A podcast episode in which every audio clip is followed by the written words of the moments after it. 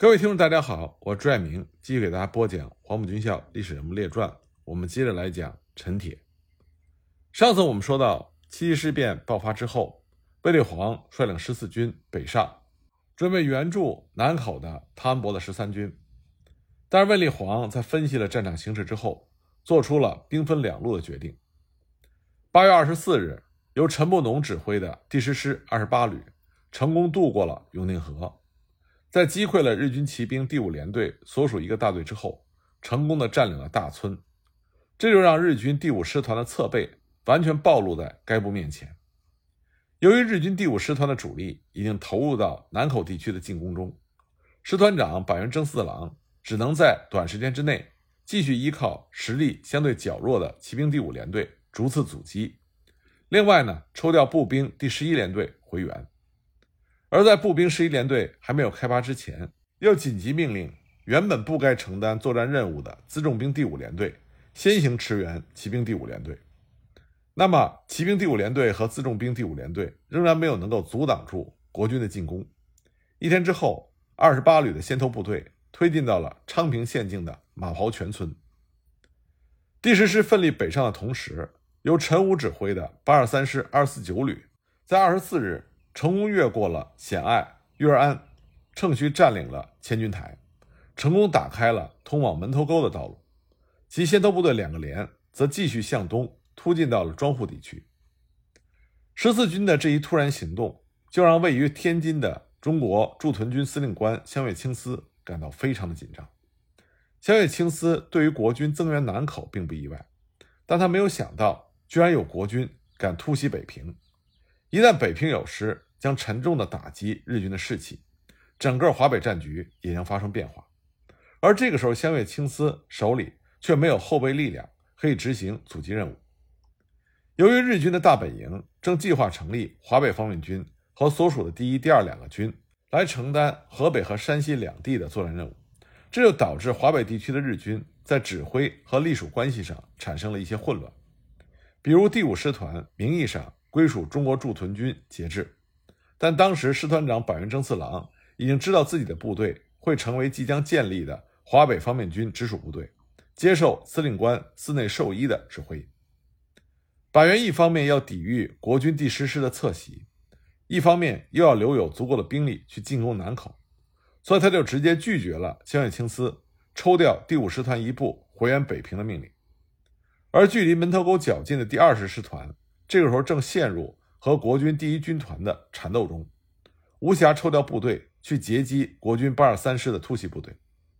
因此，当香月清司于二十四日命令位于南苑以南第六师团步兵第三十六旅团西进，试图在千军台布防阻击八二三师的时候，千军台就已经落入到国军的手中。八月二十五日，当日军牛岛支队，也就是以步兵第三十六旅团为主的先头部队抵达庄户的时候，遭到了已经抢占在那里的国军的伏击，该部日军在伤亡数十人的情况下退守王坪口，并且占据了西山大岭上的制高点清水间，采取守势。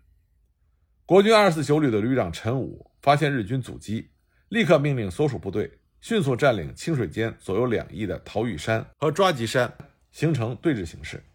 同时呢，发电报告诉卫立煌，请求下一步的指示。考虑到日军第五师团已经抽调了一个步兵连队回援，使得国军十师正面之敌达到了三个连队，而八二三师二四九旅的正面也有日军第六师团一个步兵旅团的阻击。卫立煌认为扰敌的目的已经达到，南口方向的守备压力必定有所减轻，所以他命令陈武放弃继续向北平突袭，命令该旅固守桃玉山和抓吉山，命令八二三师二四七旅。迅速地向千军台急进，来增强防御力量。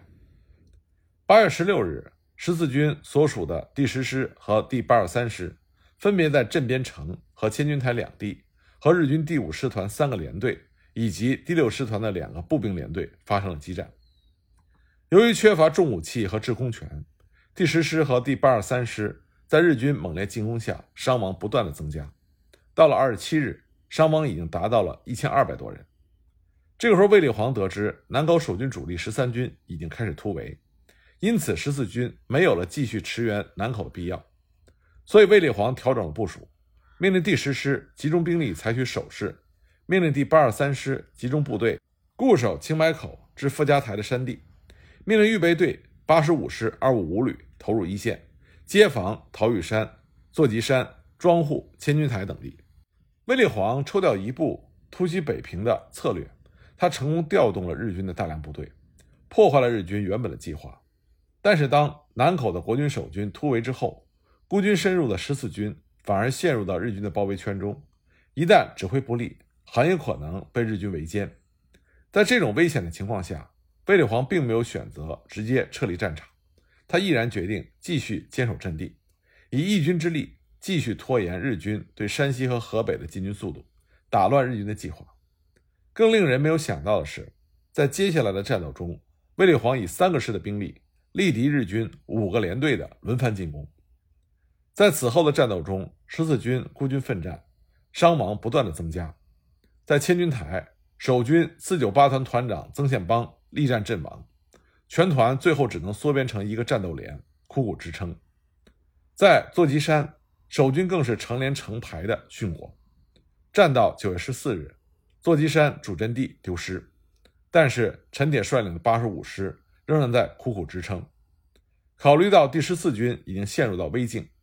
蒋介石终于在十四日发电报命令卫立煌撤离阵地，改向新口转移。卫立煌得此命令，在十五日下达了所属各部陆续撤离战场的命令。卫立煌指挥十四军。孤军力战日军长达二十一天，但是他和十四军并没有休整的机会，他们马上又马不停蹄地参加了更为惨烈的新口战役。新口是晋北通向太原的大门，是保卫太原的最后一道防线。从一九三七年十月十三日起，卫立煌率领着十四集团军，以刘茂安指挥的右翼兵团、郝梦龄指挥的中央兵团、李默安指挥的左翼兵团，在新口以北。龙王塘、南怀化、大白水、南峪支线实施了顽强的抗击，日军以飞机、重炮、战车掩护着步兵，猛攻国军新口西北侧的阵地南怀化高地。国军与日军反复争夺阵地，多次失而复得，一直坚守到了十月二日。陈铁率领的八十五师是在十月六日到达新口，原来布防在左翼。十月十六日，在第九军军长郝梦龄。第五十四师师长刘家奇、独立第五旅旅长郑廷珍相继中弹阵亡之后，八十五师又被调入中央兵团的阵地，挡住了日军多次进攻，一直坚守新口主阵地到十一月二日夜。那就让我们来看一看八十五师和他所属的十四集团军在新口战役中的表现。山西呢，自古就有表里山河之称，西面和南面的黄河。和东面的太行山是它的外围，也被称之为表。里面呢，南有中条山，西有吕梁山，东有太岳山、五台山、衡山。北面长城一带也是连绵的山地。中间的汾河自北向南，太原临汾和其他的城市分布于汾河两岸。同蒲铁路除了北面的一部分之外，都是沿着汾河河谷建造的。晋陕间的黄河水流湍急，航行不易。南对河南，东对河北，山西都有高屋建瓴之势。因此呢，在争夺华北的战争中，山西省的战略地位十分的重要。它的表里山河的特点，从军事上来看，谁控制了山西，谁就控制了华北战场的主动权。攻可以按照地势而进，出紫金关进入到平津外围，出娘子关进入冀中。沿着太行山南路可以进入到冀鲁豫边，守则有衡山、五台山、太行山作为依托，所以就曾经有军事家说过，保住山西就能够保住全华北，山西失守，整个华北战线也就随之解体。但是呢，在七七事变爆发之后的近四十天里，国军在山西并没有形成固定的战线，这主要是因为阎锡山对日本人充满了幻想。二十多年来，他和日本人一直保持着良好的关系。他也希望像张作霖那样，在日本人的帮助下成就一番大业。但是他并不愿意像张作霖那样落一个备战身亡的悲惨下场。一九零八年的时候，二十五岁的阎锡山正式进入到日本陆军士官学校。当时他已经在日本待了四年，这是他一生之中比较愉快的一段时光。他从高速发展的日本工业和蓬勃向上的日本国民的身上，看到了这个岛国强大的未来。所以呢，他利用在陆军士官学校学习的这一年时间，和队长冈村宁次、教官板垣征四郎、同学土肥原贤二等人建立了相当不错的交情，尤其是和土肥原贤二过从甚密。阎锡山当时希望这些人日后在他需要的时候能够给予他某种帮助。正是由于阎锡山这种早年的人生经历，所以才造成了阎锡山后来会有。在日蒋共三方之间维持力量平衡，在三个鸡蛋上跳舞的这种做法。一九三七年七七事变爆发之后，日本方面组建了华北方面军，寺内寿一任司令官，下辖八个师团，十七万多人。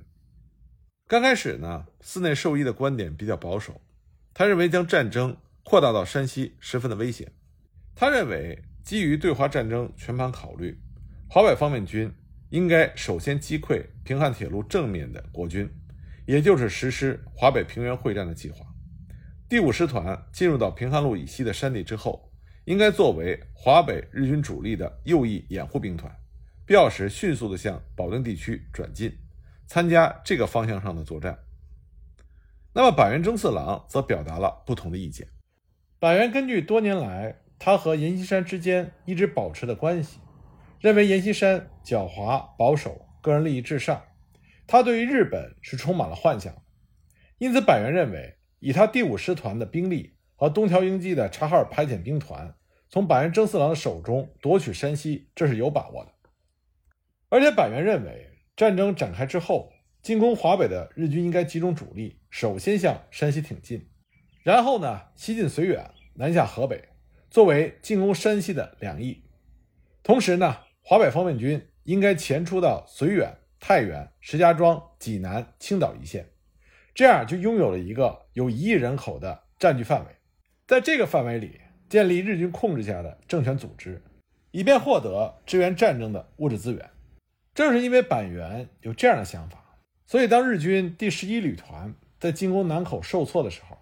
板垣的第五师团奉命令加入到平绥线方面的战斗，这就正中了板垣的下怀。他所率领的第五师团和他的配属部队一进入山西之后，就一发而不可收拾。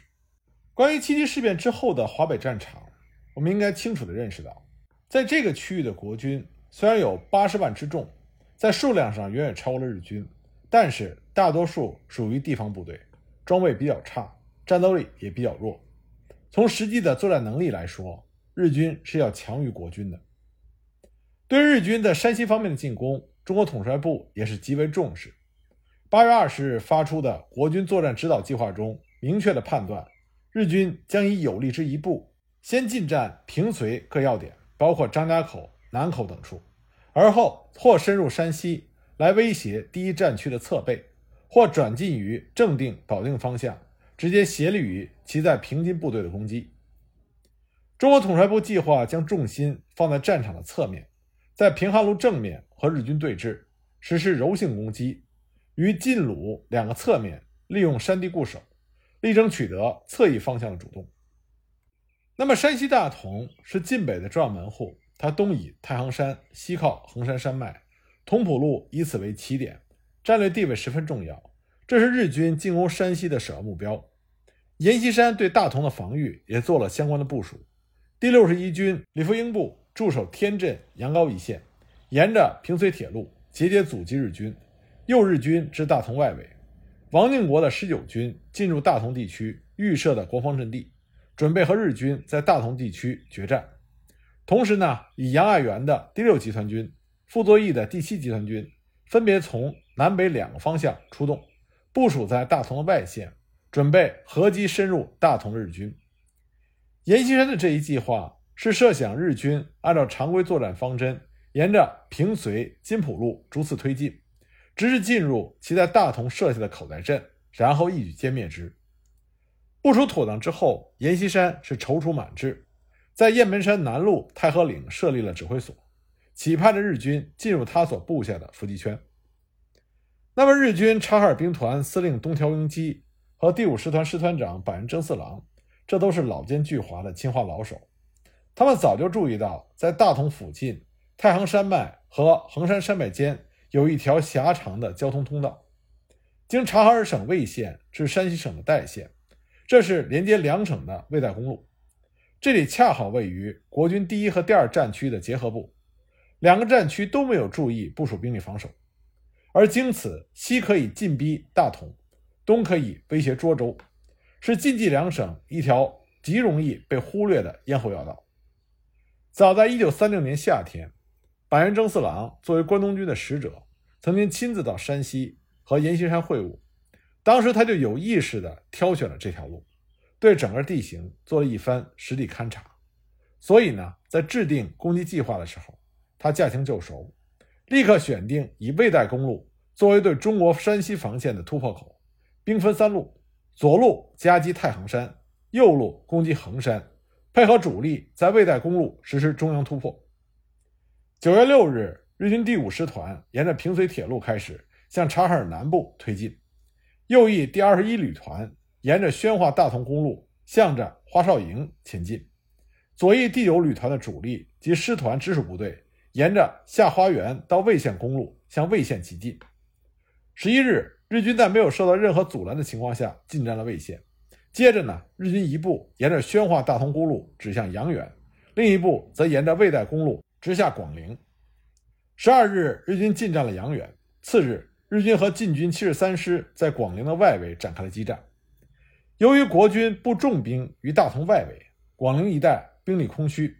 日军沿着魏代公路突然杀到之后，国军守军猝不及防，仓促应战。虽然进行了顽强的抵抗，但终因寡不敌众，七十三师师长刘凤斌身负重伤，被迫率部撤出阵地，广陵告失。十四日，日军几路部队在广陵会合。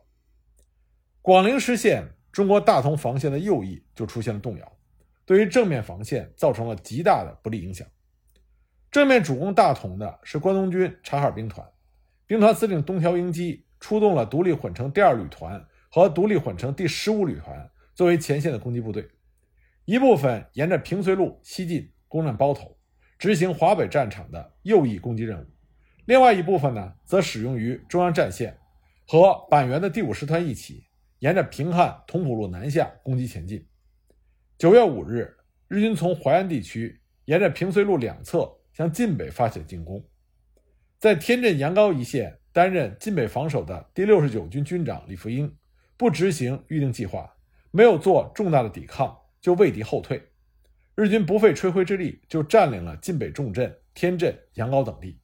晋北的门户大开。十日，日军逼近大同外围，十九军王定国部虽然和日军相持了几天，但是由于李福英部逃跑式的撤退，冲击了整个国军防线。这就使得大同防线已经趋于散乱，再加上右翼杨元、广陵吃紧，侧背受到威胁，军心不稳。大同外围聚乐堡一线的主阵地相继告失。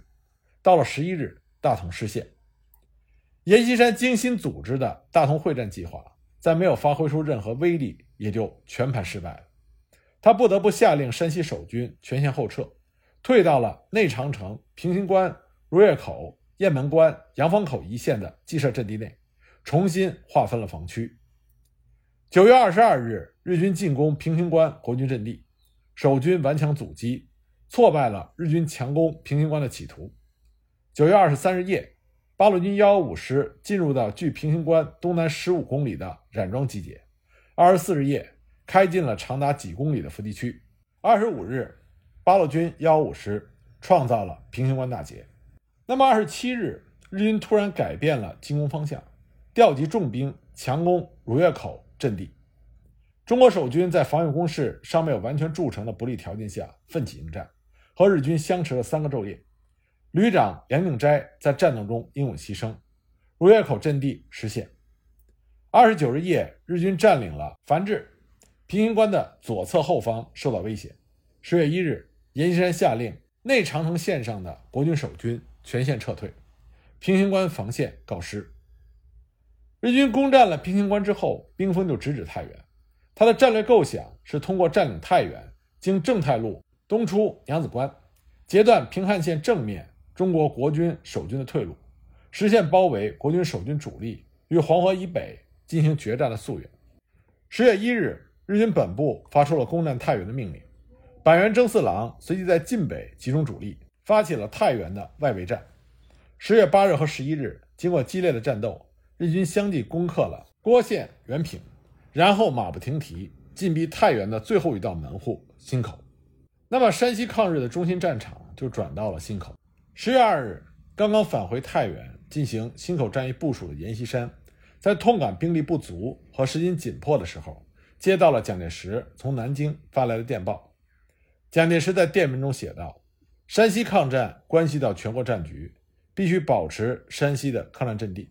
坚持时间越长越好，至少要坚持一个半月，那时整个战局将会有所好转。为此呢，中央立刻派十四集团军总部增援山西，现该集团军正集中于石家庄，请山西立刻组织部队运输。”并和卫立煌取得联系。随后呢，八十五师师长陈铁就率部率先进入了山西。新口是一个较大的村镇，相传因为汉朝的开国皇帝刘邦在平城被匈奴围困了四十日，脱险之后回师驻守该地。将士们脱险之后心情大好，所以用“新”这个字得名。村子的西北面是红土山梁，梁北的云中河。流经新口北约两公里的界河铺汇入滹沱河，滹沱河在此折向东北，这样呢，新口村就被夹在红土山梁和东面的灵山之间，形成了南北之间的险要通道。而新口左右的两侧山地分别向东和向西延伸，成为了面对北方的天然屏障。围绕着方圆二十公里红土山梁的新口、界河铺、关子村、南怀化、下王庄。泥河、旧河北等村落就成为了新口战役的主要战场。从一九三五年开始，阎锡山就派晋绥军炮兵第二十五团的一个营，在新口西北面红土山梁的后沟及沟外的东崖下修筑战备窑洞，一直修到了抗战爆发前，总共修成了四十七孔窑洞。这些窑洞全部用石块砌成，既深且宽，最大的深了二十多米，宽在三米以上。高约四米，洞口呢呈城门状，上有石垛。那么预定新口战役中央兵团的指挥部就设在这些窑洞里。虽然新口是晋北进入太原的门户，但是新口的地形并不是十分的险要。